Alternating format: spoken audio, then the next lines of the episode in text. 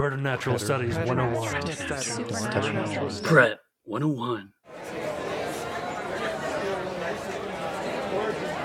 Thank you for joining us.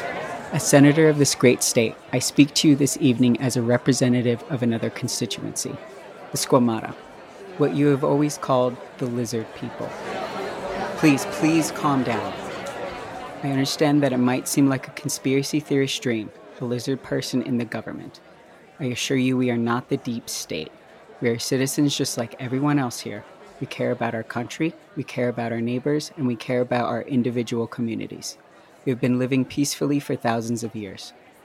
Just like the rest of the hidden peoples, we are at a point where we can't hide it any longer. I will now open up to questions.